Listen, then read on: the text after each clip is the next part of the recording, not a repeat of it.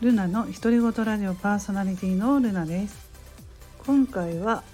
えー、私がね昔よくラジオを聴いていた頃のラジオの思い出っていうことでねちょっと思い出したのでお話ししようと思います。えー、というのもですね最近「いいね」やフォローをくださる方がね私と同じ年代の方が増えてきましたので、うん、で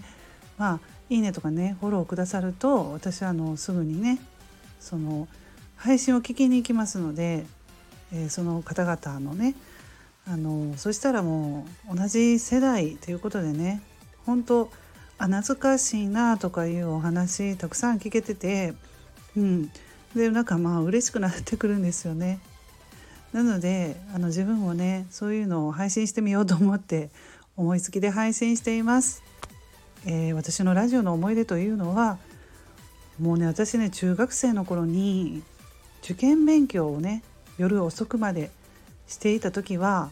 ラジオをかけながらね勉強してたんですよ。うん、でまあね受験勉強とか勉強、えー、してるとストレス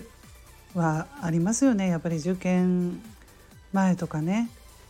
そうするとそのラジオを聴いているとやっぱりあのほっこりするっていうんですかね。ラジオってね合間合間に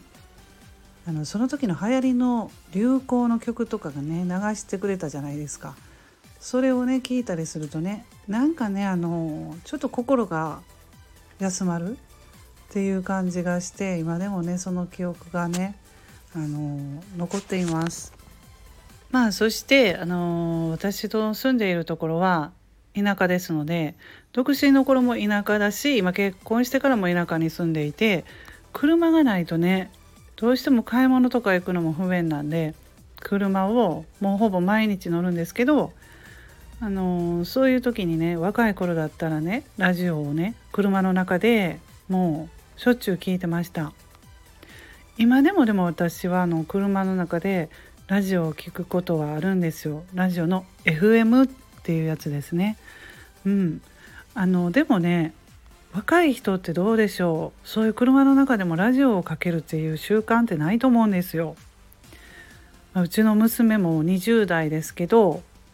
まずラジオを聴こうっていう、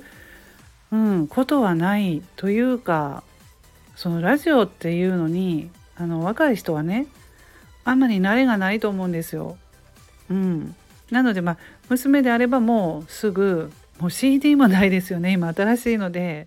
その Bluetooth を飛ばしてね、うん、車の中で音楽を聴いているって感じなんで全然時代が違うんですけど、まあ、それにラジカセっていうのがもうね今持ってる人も少ないんじゃないかなと思って。だから若い人なんてラジカセで ラジオとか聞くことってほとんどないので昔だったら必ずラジカセって持ってましたよね。私持ってたんですよ。うん。でももう友達もみんな持ってたと思うんで。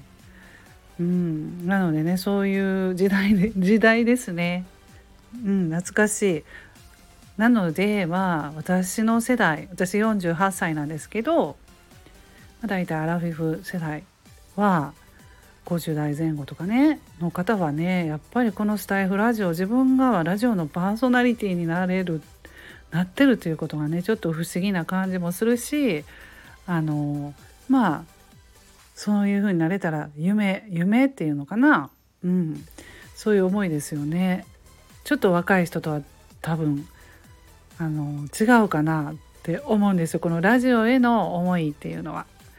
うん、そんなことを感じたのでちょっと配信してみました。えー、どんどんね私と同じぐらいの世代の人もスタイフ配信やってみてほしいなと思います。